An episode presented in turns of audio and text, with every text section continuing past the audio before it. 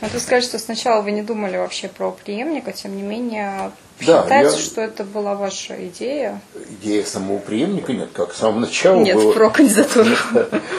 В какой момент вы начали об этом это думать? Не так. Э, это не так. Я гнал постройку машины. Вот понимаете, я был настолько, я уже к концу 98 -го года я был настолько уверен, уже у меня была базовая конструкция сценария, я был настолько уверен, несокрушимый, что я был уверен, что кого не назовет Ельцин, мы его выберем. Э, назовите покойника, мы его, мы сделаем конструкцию, встроим его, и его тоже выберем.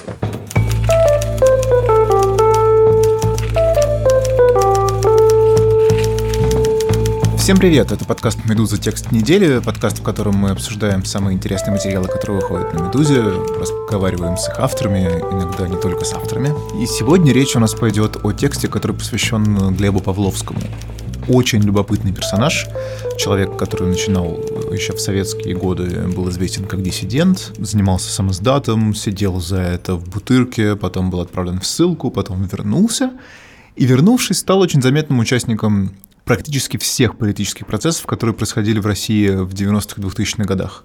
Этот человек э, считается изобретателем политтехнологий в России. Он работал над предвыборными кампаниями Бориса Ельцина в 96 году, Александра Лебедя в 2000-м, потом Владимира Путина. Кроме того, Павловский всегда интересовался и много занимался СМИ, то есть то, что началось с сам потом превратилось в какие-то первые информагентства, а в конце 90-х Павловский был причастен к запуску первых российских интернет-СМИ, в том числе Лентеру и Газетеру, которые, в общем, до сих пор более или менее успешно работают на медиарынке. Самое, наверное, главное, что Павловский сам себя считает изобретателем суверенной демократии, особой политической системы, которая сложилась вокруг Владимира Путина. О биографии Павловского и о том, какую роль он сыграл э, в политической жизни России и какую, если какую-то играет до сих пор, мы поговорим с нашим спецкором Тайбек Булатовой, которая некоторое время назад э, написала очень глубокий детальный профайл Павловского на «Медузе».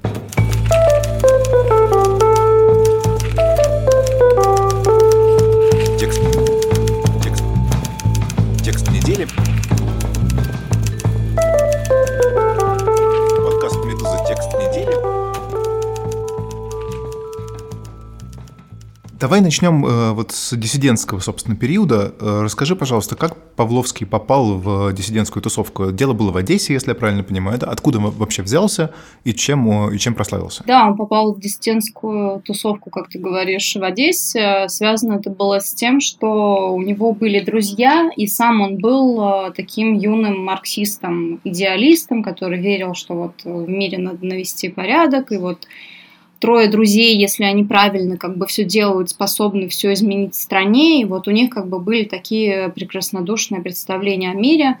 А, и из-за этого они так получилось, что они сошлись э, с Игруновым, который был уже тогда как бы полноценным инакомыслящим, как тогда говорили диссидентов, как бы слова еще такого не было в Одессе.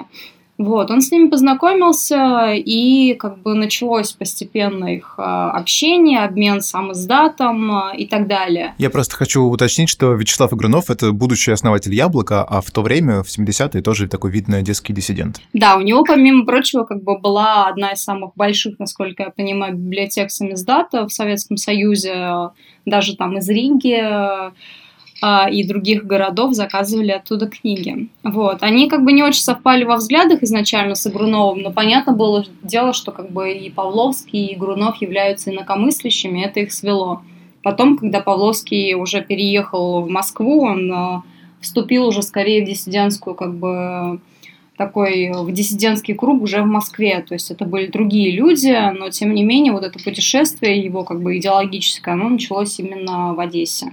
Слушай, я правильно понимаю, что у них с Игруновым была еще такая не очень приятная история, потому что в какой-то момент Игрунова арестовали за диссидентскую деятельность, а, и на Павловского вышли, и тот давал против него показания. Да, такое действительно было, как бы ни тот, ни другой это особо не отрицают, а, но дело в том, что все-таки к этому особенно Игрунов, просит относиться не как к какому-то предательству, а как к тому, что вообще-то как бы время было тяжелое, и люди могли не разобраться, и как бы часто бывали случаи, когда человек как бы по недоразумению или просто не сообразив вовремя давал показания. Вот, и он считает, что это был как раз случай Павловского, потом, потому что потом он пришел, как бы раскаялся к нему, и они договорились, что он откажется от того, что он говорил в суде. А особенность как бы, советского правосудия в тот момент, видимо, была в том, что как бы, такое было реально возможно. Павловский сказал, что я хочу отказаться от своих показаний, настоял на этом, и эти показания действительно сделали, исключили. Сейчас такое очень сложно представить, но такое случилось. Вот, и поэтому Игрунов говорит, что он как бы сейчас на него зла никакого не держит. Он уже давал показания в КГБ и приходил ко мне, брал литературу. Он брал самую криминальную литературу, хронику текущих событий, первых пять выпусков. Потом принес мне очень тяжелую статью, он ее уничтожил впоследствии, тяжелую статью с осуждением диссидентов о том, что они он, преследуют свои частные интересы, там какая-то свобода слова, в то время как народ давится в трамваях, не получает медицинской помощи и прочее, прочее. А они свои корыстные интересы отстают. Это была, на мой взгляд, подлая статья, так я ему и сказал тогда. Она была опубликована где-то? Нет, где она могла быть опубликована? Угу. Это она была, я не думаю, что у нее было много читателей. А может быть даже так, что я был единственный читатель. Может быть, она только для меня и была написана. Угу. Некое моральное оправдание себя или как? Да, думаю так. Но в тот день, когда меня взяли в КГБ, ну, на следующее утро, моя жена столкнулась с ним в молочной кухне. У меня был ребенок маленький, полтора года. Мы что-то брали. И у него только-только родился ребенок. И они столкнулись. И она ему рассказала, что меня взяли. И это на Глеба произвело такое впечатление, какой-то шок.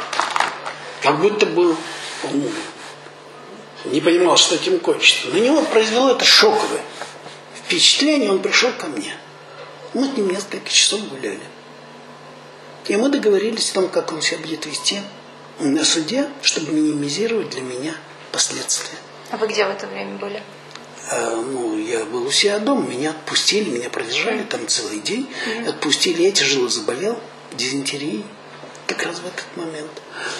И потом несколько дней не выходил, лежал дома, не ездил в КГБ. А, а все ребята, которых вызывали, вызывали около 30 человек, вот они все приходили ко мне, мы вели разные переговоры. Вот Глеб Павловский был одним из них.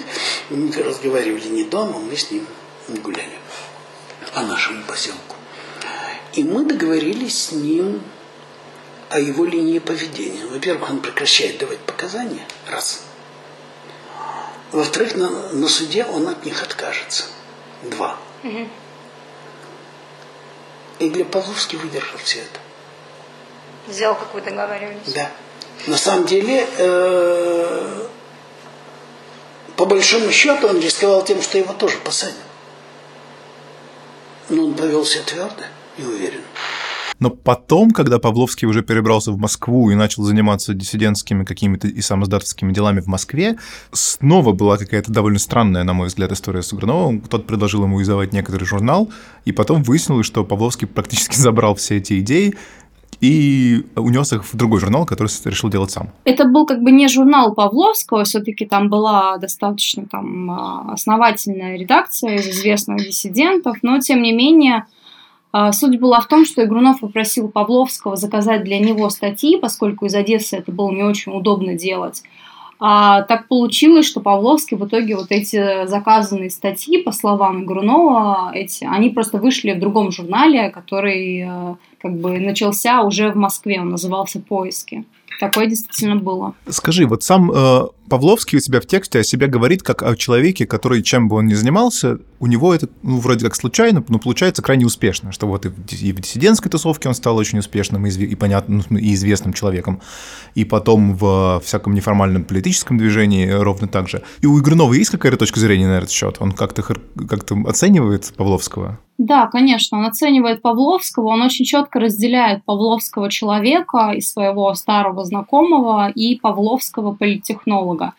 Павловскому человеку, что удивительно, несмотря на всю как бы критику, он относится очень хорошо, Он говорит, что это как бы удивительный человек, да, даже несмотря на то, что они какое-то долгое время не общались, он продолжал ему привозить какие-то подарки дорогостоящие из э, разных стран, да, там он знал, что Игрунов любит всякую китайщину, ну, условно говоря, вот, если видел что-то красивое китайское, он ему привозил и так далее. И в какой-то момент, когда мы разговаривали, Игрунов мне даже сказал, что Павловский, на его взгляд, это главное знакомство в его жизни, может быть, главный человек, вот именно в, интеллектуальном плане, потому что ему как бы очень сложно на таком же уровне взаимопонимания с кем-то разговаривать, несмотря на расхождение в взглядах. Вот, а к, как бы к Павловскому политехнологу он относится очень плохо, вот, он считает как бы неправильным и его работу на власть, и даже сейчас как бы работу, ну не работу даже, а просто вот эту как бы яркую оппозиционность, потому что ему кажется, что и тогда он перебарщивал с этим, и сейчас перебарщивает. Вот так.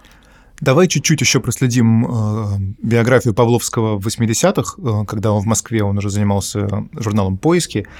Если я правильно понимаю, в какой-то момент этим журналом тоже заинтересовался КГБ, и Павловского с Павловским несколько раз беседовали, а, и в итоге арестовали. И в этот раз он уже решил вполне себе давать показания и сотрудничать со следствием. И у него тоже было какое-то объяснение, вполне, как сказать, да, рациональное. Да, с Павловским так почему-то получается, что как бы на все неприятные какие-то инциденты в его жизни и поступки у него всегда есть очень рациональное объяснение. Вот. И потом, спустя время, он иногда даже сам признает, что вот этой рациональности, которую он видел и объяснял, на самом деле ее не было, как бы и поступок, правда, был не очень хороший.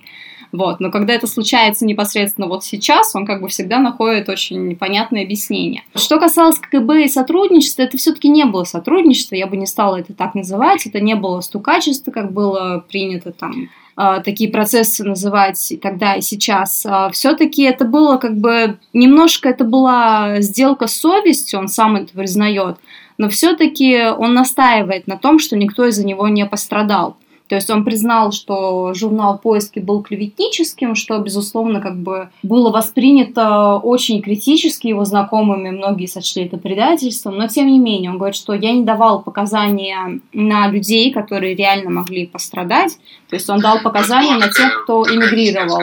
Ну, это была такая, такая диссидентская советская практика. Если кто-то уехал, например, и кто-то уже в безопасности, то можно про них что-то рассказать, чтобы и следствие немножко, как бы, чтобы от себя отвести какой-то основной удар, и вроде людям не навредить. То есть вот, вот такая история, да, получается? Да, ну то есть диссиденты по-разному к этому относились. Всегда была какая-то более жесткая часть и более как бы склонная к компромиссам, но в данном случае Павловский, да, настаивает на том, что он давал показания только на тех, кто был уже в безопасности. Еще одна история из того периода, которая меня очень, э, ну, не, не сказать заинтересовала, да, но которая показалась мне любопытной, которая, по-моему, не очень вяжется с образом Павловского, как вот такого, да, интеллектуала, серого кардинала и так далее. Это история про то, как э, он кидал булыжник в окно суда, где шел процесс над э, одним из его коллег, после чего бежал от, от милиции, падал с крыши и сломал ногу, и после чего до сих пор хромает. Ну, он не до сих пор хромает, но тогда у него такая проблема действительно была. Да, во многом это, конечно, выбивается из биографии, но с Павловским так все время. Ты постоянно видишь какие-то вещи, когда пытаешься изучать его путь, которые выбиваются. И вот этот кирпич, который им был брошен в окно Мосгорсуда, это только один из этих примеров ну, как бы это человек противоречия, реально. Давай тогда поговорим о том, как, э, как он попал в ссылку. Я так понимаю, что после, по, по делу поисков он сперва сидел в СИЗО в Бутырке, потом попал в ссылку, а после ссылки каким-то чудесным образом, несмотря на то, что ссыльным было запрещено селиться в Москве, он в Москву смог попасть. И вроде как с помощью лично Бориса Ельцина. Да, он попал не с помощью Ельцина, но остаться смог с помощью Ельцина. Это правда. Он поселился в Москве, несмотря на запрет. Вот, и за ним постоянно как бы следили менты, и пытались как-то его прижать, а он от них бегал, вот. И э, в какой-то момент у него вот это очень странно сочетается, как бы холодный его разум, очень такой мощный, мощная какая-то интеллектуальность, с тем, что он иногда совершает реально такие очень темпераментные, горячие шаги. Вот он, как он рассказывает, он написал просто очень злобное письмо Борису Ельцину, а, и сказал, чтобы его оставили в покое и дали ему спокойно жить в Москве. Один из его знакомых, Лен Карпинский, помог ему его отредактировать, чтобы там не было, очевидно, слишком а, горячих выражений. Вот. Потом он его через какое-то время повез на дачу к Ельцину, где там убеждал долго, что это очень как бы хороший малый и вообще, несмотря на ссылку, очень государственный человек и все дела. Что частично было правдой. А Павловский всегда очень подчеркивал, что он вообще-то марксист, несмотря на как бы критику Советского Союза и все такое, тем не менее. Вот. И после этого, через некоторое время, Павловскому пришла какая-то бумага, которую он смог показать э, ментам, и действительно они его оставили в покое. Что самое смешное, уже как бы спустя годы, когда он был уже там известным человеком, а, издателем и журналистом, а, он по-прежнему жил по этой бумажке до какого-то момента. Скажи, пожалуйста, а вот это вот, вот после того, как он поселился в Москве, до того, как он занялся политтехнологиями, прошло некоторое время.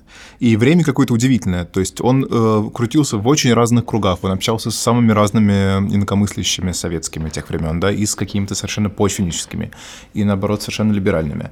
Э, и более того, сразу попав в Москву, он сразу же начал, э, снова вернулся к диссидентской деятельности.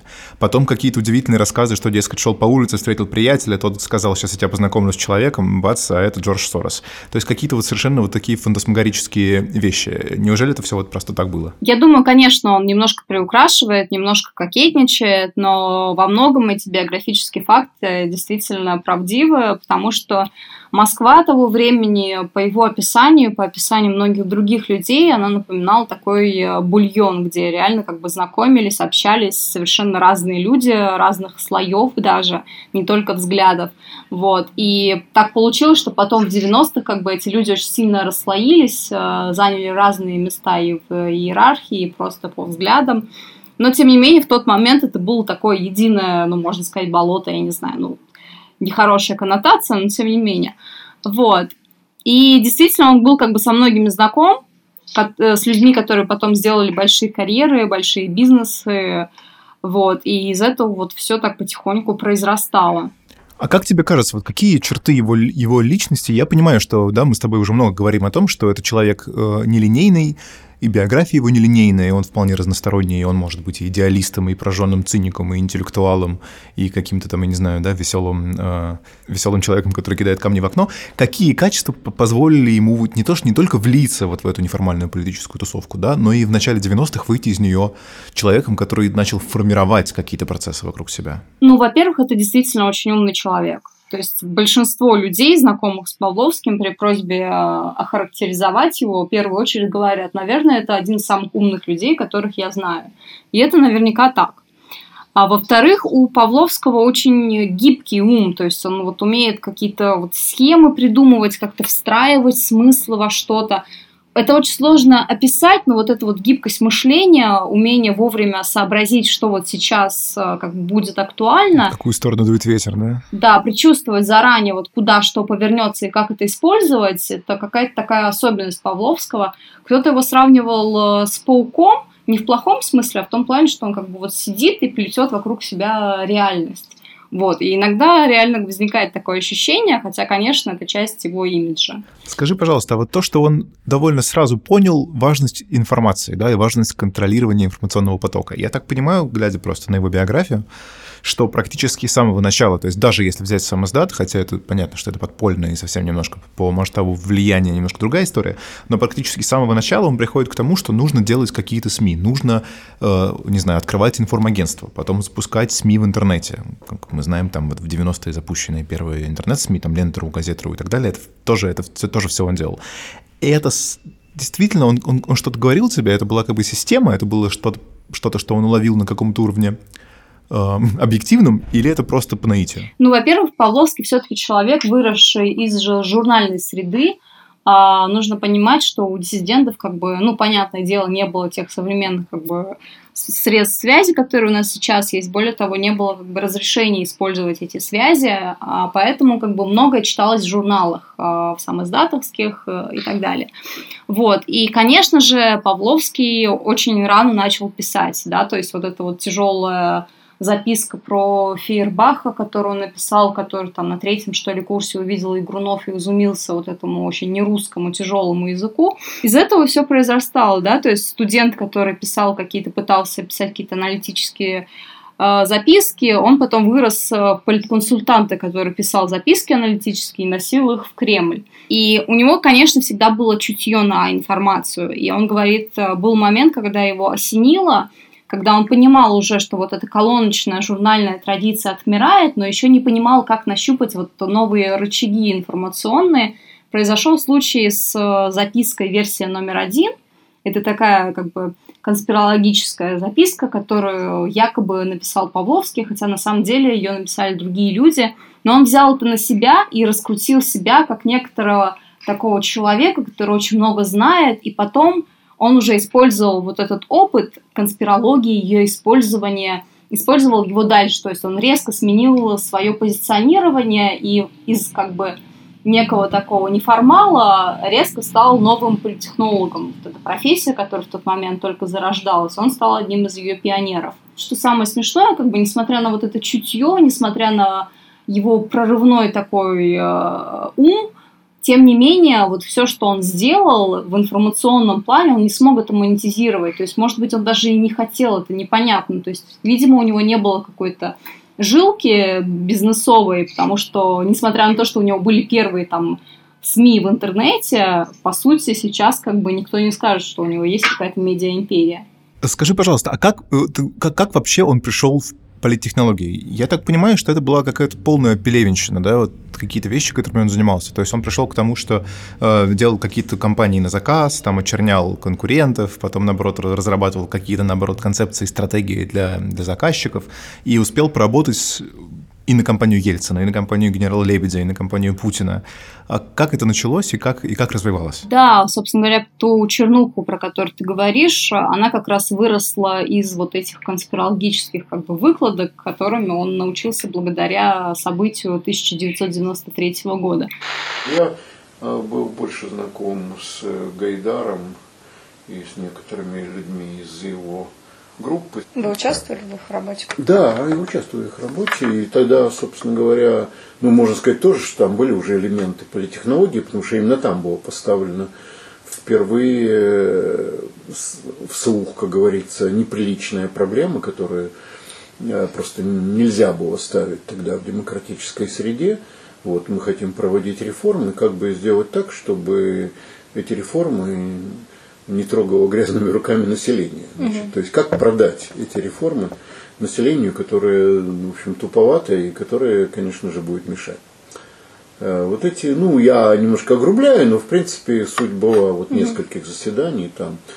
Мне кажется, эта проблема еще была поставлена вот в той, как вы говорили, записке Чубайса, там где она есть, подавлять там, да, Там, а там она есть, но она была, она была свойственна многим, она была в такой нечеткой форме, ее просто нельзя было политически ставить.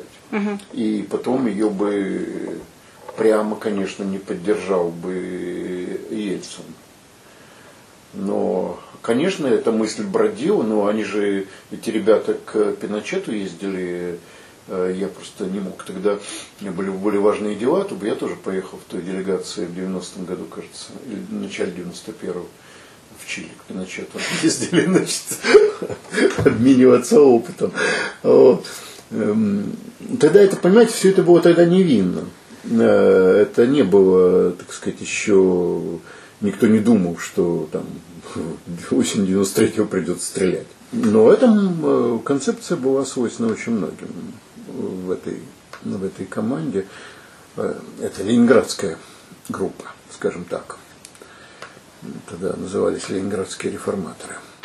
Политтехнологиями он действительно занимался очень с разными людьми, э, и это было обусловлено именно тем, о чем мы с тобой говорили чуть раньше, тем, что как бы среда еще была такая очень подвижная, и все друг с другом были знакомы. То есть ты мог привлечь на работу человека, который на самом деле там не является политтехнологом, такой профессии еще особо не существовало. Просто ты его знаешь как хорошего там социолога, политолога, условно говоря. И ты его привлекаешь, и вот так вот все вырастает. ФЭП изначально позиционировался как контора для журналистов, которые должны были, видимо, помогать э, каким-то людям делать кампании. ФЭП — это фонд эффективной политики, собственно, организация, которую, э, которую Павловский создал для своих политтехнологических дел. Да, и вот как-то так э, на коленке, по сути, это началось, но развелось в очень мощный проект, который потом точно так же неожиданно издулся. Давай поговорим теперь о 2000-х годах, о, собственно, работе Павловского на штаб Путина. Как он туда попал и что он такого нового придумал, да? Потому что он сам про себя рассказывает, что он не только там архитектор не только придумал технологии в России, но и разработал там лично чуть ли не суверенную демократию. Что он такого привнес в работу штаба Путина, что он может считать эту победу своей победой, своей заслугой? Ну, на Павловского есть очень разные взгляды от того, что он там рядовой консультант, который ходил в Кремль ровно так же, как десяток других людей, до того, что он чуть ли там не демиург и создатель нынешней путинской системы. Тут очень важно соблюдать все-таки баланс и искать какую-то, видимо, середину, потому что ни то, ни другое правдой не является. Конечно, Павловский не создал Путина, да, не он его выбрал, но тем не менее его как бы умение вбрасывать вовремя нужные идеи на вот этих летучках, которые приходили у Волошина в администрации президента, они, конечно, были очень важны. До сих пор там, условно говоря, его коллега, бывший Симон Картонский, вспоминает, что одна реплика Павловского могла изменить ход обсуждения. Ну, Путин э, просто, он меня впечатлял, да. Он меня впечатлял, когда он стал появляться в 98-м на обсуждениях. Э, не сразу, но я, он стал меня впечатлял, он меня впечатлял. Потому что я тогда был, как бы, скорее таким радикалом, что ли, трудно сказать, как это называть. Я хотел победить любой ценой. То есть, э, что значит любой победить за Ельцина не, не ценой Ельцина, а победить за Ельцина. А тем более мы себя накрутили, так же, как они сейчас себя накручивают, что их там э, бегают Саакашвили вокруг страшные, значит, им придет Майдан и их всех съест. Вот это же чистый миф, абсолютно детский, детская пужалка. Вот ну, у нас была ровно такая же пужалка, что, значит, сказать, э, Э, вот бедного Бориса Николаевича вместе с семьей, вот э, озверелый народ растерзает, значит, прямо, значит, сказать, э, в, в прямом эфире, значит, сказать, и, и так далее. На это там кто-то, да, какие-то люди специально даже, я думаю, работали. Всегда есть какие-то такие люди, которые тихо плещут керосинчик я заметил, они никогда не, так особо не выпячиваются, но всегда немножко аккуратно обостряют ситуацию. А в том случае это кто был? Знаете, трудно вспомнить. Но вот это просто это вот такая идея ходила. Я потом видел то же самое э, в одиннадцатом году, э, еще в последние месяцы в Медведевской администрации, когда значит, Путина пугали угу. что сейчас вот Медведев его уволит. И готовит вот да, натурально там готовят, они просто, я не знаю, они чуть ли там не, э, может, мобилизовали они армию или нет, я не знаю, но они очень боялись, что там ожидалась большая пресс-конференция в мае, что вот сейчас Медведев возьмет его и уволит. Вот эти все э, страхи, и тогда был страх, да, что, ну, я могу сказать, тогда плохую роль, вот здесь, конечно, трагически плохую роль сыграл, может быть, не ожидая этого НТВ, а, потому что они стали, э, вот это, они ввели пропагандистски удачный, но человечески грязный вот этот э, концепт семья Ельцина. Угу. Имея в виду играть на смысле мафиозная семья, да, но семья-то понимает это как семья. Вот, то есть получается здесь и возник вот этот вот личный момент. Угу. Личный момент, они как бы объявили себя личными врагами. Что особо по Игорь Малашенко был очень, очень хорошим другом э, Тани. Э, когда раньше там Сережа Зверев сидел на всех совещаниях. Но вот тут уже началась такая вот э, война. И, и действительно, мы там, как-то я в это верю тогда. Но я думаю, что это я себя убедил. Убедил, что надо спасать старика, и что одновременно вводить новый режим. Более сильный? Э, да, не просто, да, более не просто более сильный, просто другой. Э, то есть уже заканчивать, подводить черту под всей эпохой революции, начиная с 91 -го года. Ну, у меня был личный пароль Термидор. Я как историк очень любил французский Термидор. То есть, когда э, полностью подводится черта, кто бы там был за монархию, кто был за республику, уже не важно. Все. Теперь империя.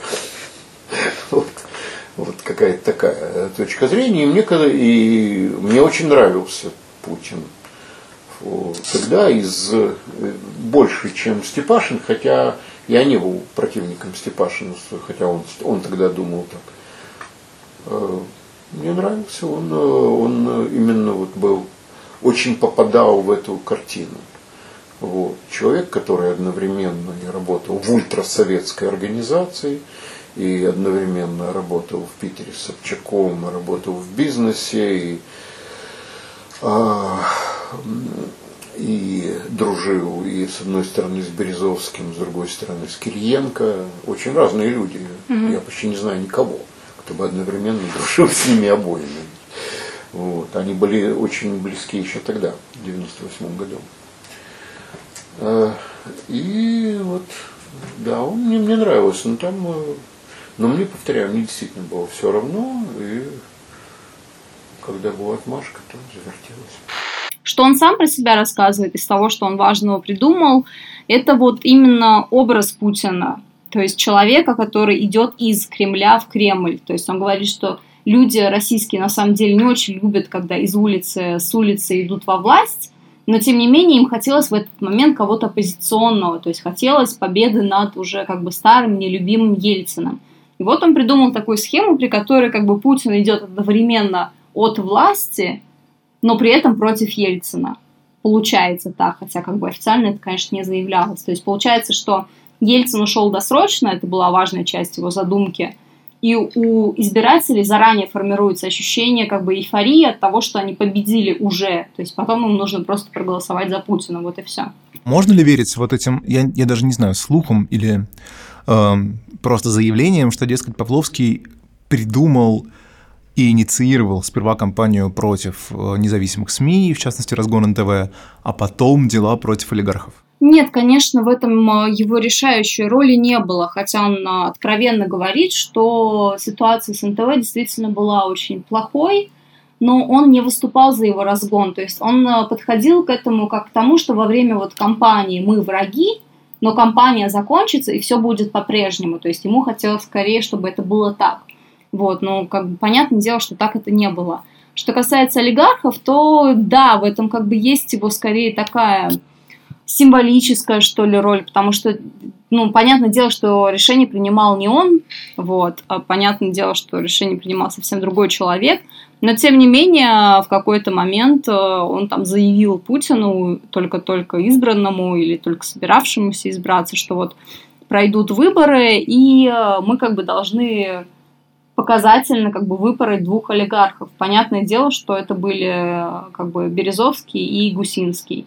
Вот. Но тут тоже надо вспомнить, что, например, в ситуации с Ходорковским и Юкосом Павловский, как и там верхушка АП в тот момент с Волошиным, был категорически против дела ЮКОСа, то есть они пытались как-то это предотвратить, но понятное дело, что ресурса никакого уже не было. А ресурса уже не было или на самом деле, возможно, его и никогда не было? Просто пока он говорил что-то, что попадало в какую-то струю, это срабатывало, а потом перестало срабатывать? Да, самое смешное, что, конечно, тут есть такой момент, что Павловский это, по сути, с формальной точки зрения никто, то есть он никогда не занимал никакой должности в Кремле, у него никогда не было кабинета, у него никогда не было формальных полномочий, написанных в какой-то бумаге. Это был просто человек при Кремле. То есть очень сложно понять формально, за что он отвечал и что он мог делать. Вот, но как бы если подходить формально, то, конечно, он ничего не значил. Но понятное дело, что особенно в такой стране, как наша, многие вещи решаются неформально. Давай поговорим чуть-чуть о, о, о отношениях Павловского и Суркова. Я так понимаю, что это был как бы в какой-то момент вполне важный э, тандем внутри э, администрации президента. Ну, можно назвать тандемом, но я думаю, что, конечно, и Сурков, и Волошин не считают, что это был какой-то равноценный тандем. Понятное дело, что Павловский был просто консультант, а Сурков уже там с 99 -го года, когда он очень удачно провел кампанию в Госдуму, уже считался как бы главным лоббистом страны, плюс у него была важная должность, он был заместителем главы администрации, то есть это немножко разного, разных полномочий фигуры, скажем так. Но, тем не менее, Павловский действительно работал большей частью с Сурковым, особенно в нулевые после того, как Волошин уже уволился. Он говорит, что у них и сейчас, в принципе, нормальные отношения, но, естественно, они виделись после его ухода из Кремля там раза два или три. А вот уход из Кремля, это что такое? Это человек э, выпал из фавора или человек разочаров... Э, разочаровался и ушел сам? Как он, по крайней мере, сейчас, как Павловский сейчас это объясняет? При всем уважении к Павловскому, я, честно говоря, не верю, что он когда-нибудь ушел бы сам. То есть это такой человек, который реально очень нуждается в подпитке от власти, в понимании какого-то ресурса, в ощущении, что он влияет на реальную политическую систему. То есть это его, если говорить банальностями, это его наркотик. То есть он реально к этому очень тяготеет по, все, по жизни, это видно как бы по его биографическому пути, что ему без этого как бы не очень приятно живется. Вот, но при этом, конечно же, он понимал все, да, то есть нужно признавать, что с какой-то разумной точки зрения, он все понимал, он понимал, что еще там в 2002 году ему стоило уйти, он говорит, тогда уже как бы моя главная функция была исполнена, вот, а дальше уже начинаются какие-то такие как бы размышления, а стоит уйти, а не стоит, а вот это стоит ли того, а не стоит. Но то, о чем он говорит уверенно, это то, что годы при Медведеве были потеряны. То есть он, по сути, как бы критикует э, и свою работу, и работу коллег, э, консультантов и чиновников Кремля в том плане, что вместо того, чтобы попытаться сохранить у страны там последний шанс встать на какой-то такой разумный путь, в итоге получилось, что они просто как бы занимались э, какой-то фигней, то есть они пытались выстроить какой-то срединный путь между Путиным и Медведевым, пытались не допустить, чтобы либеральная оппозиция слишком консолидировалась и так далее. Он сейчас как бы и сам про это говорит немножко с таким отвращением. Я несколько раз так получилось, что брал у Павловского интервью, и мне всегда казалось, что он как-то вот очень тоже очень играет вот в, эту, в это посыпание головы пеплом, что он, с одной стороны, немножко преувеличивает собственные заслуги в том ужасном ужасе, который Россия получила благодаря ему, а с другой стороны немножко преувеличивает и степень ужаса. Ну, честно говоря, я бы так не сказала. То есть мне кажется, что его сожаление о том, что он сделал неправильно, носит не только такой эмоциональный характер, оно носит еще и профессиональный характер, как для любого человека, которому кажется, что он провалил какой-то проект, в какой-то момент сделал какую-то ошибку, из-за чего его работа имела не те результаты, на которые он рассчитывал – он сожалеет об этом именно с такой профессиональной точки зрения. Ему кажется, что как бы это fail его. Вот. Поэтому мне кажется, что это вполне искренне, то, что он говорит, э, то, о чем он сожалеет. Потому что на самом деле он сожалеет не обо всем. То есть даже если его сейчас спросить, он с удовольствием там будет рассказывать про то, как э, они там в 96-м году мочили как бы коммунистов, э, делали вид, что они там сжигают э, тиражи газеты «Не дай бог», и он откровенно говорит, э, как бы я тогда был настолько в такой экзальтации, что мне казалось, что я могу там поджечь ларек и сказать, что это сделали коммунисты. Да, и контрпропаганда, которые, которые мы тогда очень прославились. Вот там всякими а, антикоммунистическими штуками, там, липовыми газетами. Mm-hmm. коммунистов э, э, клипами с озверелыми коммунистами, которые жгут тираж, не дай бог. Значит, это там тоже были ваши был, идеи? Да, и там наши, не, не просто идеи, это был наш продакшн. Угу. И э, какие-то эти самые там исповеди проституток, э,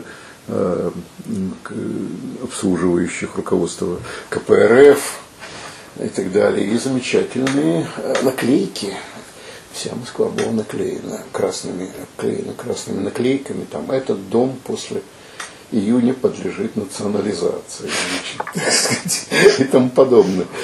Это, да, и это, конечно, здесь, ну, это, вот это, эти, вот это вспоминать стыдно. Э, но это было, действительно было. И я вошел в дикий азарт к концу кампании и, наверное, психологически был готов даже там поджечь ларек и сказать, что это сделали коммунисты. Ну, до этого, к счастью, не дошел. И он до сих пор об этом рассказывает с удовольствием, он как бы не испытывает какого-то разочарования, раскаяния. С другими вещами это, конечно, иначе, касающихся путинских и особенно медведевских времен. В заключение я просто хочу спросить вот о том, как, э, как все немножечко вернулось назад, как, э, как Павловский сейчас сидит вот в этом своем офисе в Нижниковском, где в свое время он начинал выпускать свои журналы, еще такие, да, советские, диссидентские. И вроде как продолжает какие-то консультации, он работал над э, программой Прохорова в какой-то момент, сейчас просто консультирует людей. Как он сейчас оценивает то, какой путь он прошел и где оказался? Ему кажется, что все окей, или ему кажется, что вот э, не только его проекты какие-то там могли не туда зайти, но и он сам куда-то не туда пришел? Я думаю, что все-таки он об этом сейчас не говорит. То есть это не тот человек, который считает необходимым сейчас подводить какие-то итоги, несмотря на то, что он сейчас готовит какую-то книгу, которая во многом э, биографическая, это книга интервью. То есть, ну, может со стороны показаться, что это некое подведение итогов, но мне кажется, что это не так, потому что всерьез он пока не готов а, об этом мыслить как о каком-то конце пути, что ли. Это все-таки человек, который очень а, рассчитывает на то, что впереди еще что-то будет. Как бы его проекты, конечно, сейчас ну, сложно их оценить. То есть э, известно, что он работал на Прохорова, но насколько это был серьезный проект. Ну, то есть это как бы не его масштаб на самом-то деле. Ну, я, я про это и спрашивал. Как бы, он, доволен ли он масштабом, который его проекты имеют в последнее время? Ну, он об этом откровенно, наверное, не скажет, да, то есть он там с удовольствием и говорит и про Прохорова, и про что-то еще, что у него какие-то консультации сейчас есть но как бы оценивая это здраво, конечно, кажется, что как бы мельчит, ну потому что это не его масштаб, это не его уровень, то есть он может гораздо больше, просто у него нет как бы возможности это использовать сейчас. Самый, наверное, любопытный вопрос во всем, э, во всем, что касается Глеба Павловского, это где имидж, который он довольно старательно и профессионально конструирует, где реальность. Мы кое-как там кое-где уже с тобой про это поговорили, но вот если подводить итог, эм, ты можешь какую-то сделать там пропорцию какую-то выделить? А, ну, во многом его имидж сформирован, как бы, знаешь, как в айкидо, то есть э, он не сам его даже формировал, то есть он просто позволял другим людям, другим СМИ его формировать за себя. А насколько верно вот это вот отношение к вам, как к некому серому кардиналу, построившему а кампанию а Путина? Никаких э, полномочий. Какой я был кардинал? Кардинал, может быть, там кардиналом можно считать скорее или Чубайса, или Валию Машева. Одного из двух. Угу. Я думаю, больше никого. А нет, я, это все чепуха насчет серого кардинала. Но ну, я, знаете, если вас называют серым кардиналом, а вы это не оспариваете, то это самая лучшая тактика. В общем, да. Но у меня был какой-то период безумный. Это, между прочим, а, кто сделал этот образ. Этот образ я не сделал, потому что я никогда не лез на телевидение до 2000 э, года. Э, там, меня трудно найти. Иногда, изредка меня там кто-то звал. А это сделал НТВ. НТВ э, вел же контркомпанию. Угу. И они решили, что я слабое звено вот в этой такой странный человек, и они сфокусировали на мне огонь. Включили меня в программу куклы в качестве значит, такого постоянного советника, который крутится э, вокруг э, Путина. Мемчики, все эти названия, они ему приписаны другими людьми. Вот. Если пытаться разделить, то не хочется впадать в банальности, но во многом как бы и то, и другое правда. То есть он, с одной стороны, действительно многое конструировал, и если говорить про политконсультантов, конечно же, конец 90-х, начало нулевых, но Павловский это главный человек для власти с этой стороны, да, то есть это некая такая подпорка под Кремль, которая очень крепко там стояла и реально помогала. Я имею в виду ФЭП. Вот. В остальном это очень интересный человек, очень умный, неоднозначный, конечно же.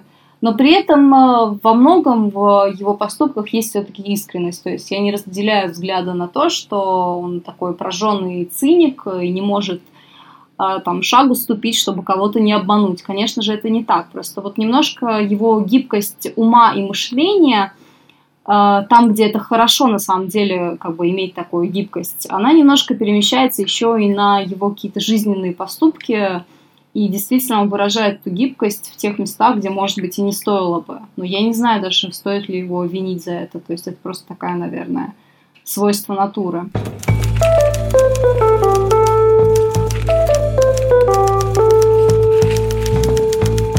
Это был подкаст «Медуза. Текст недели». Меня зовут Константин Бенюмов. Слушайте наши подкасты. У нас их, как всегда, много. Как никогда много, даже хочется сказать. Пишите нам а, на почту подкаст собака и говорите о том, что нравится и что не нравится. И до встречи через неделю.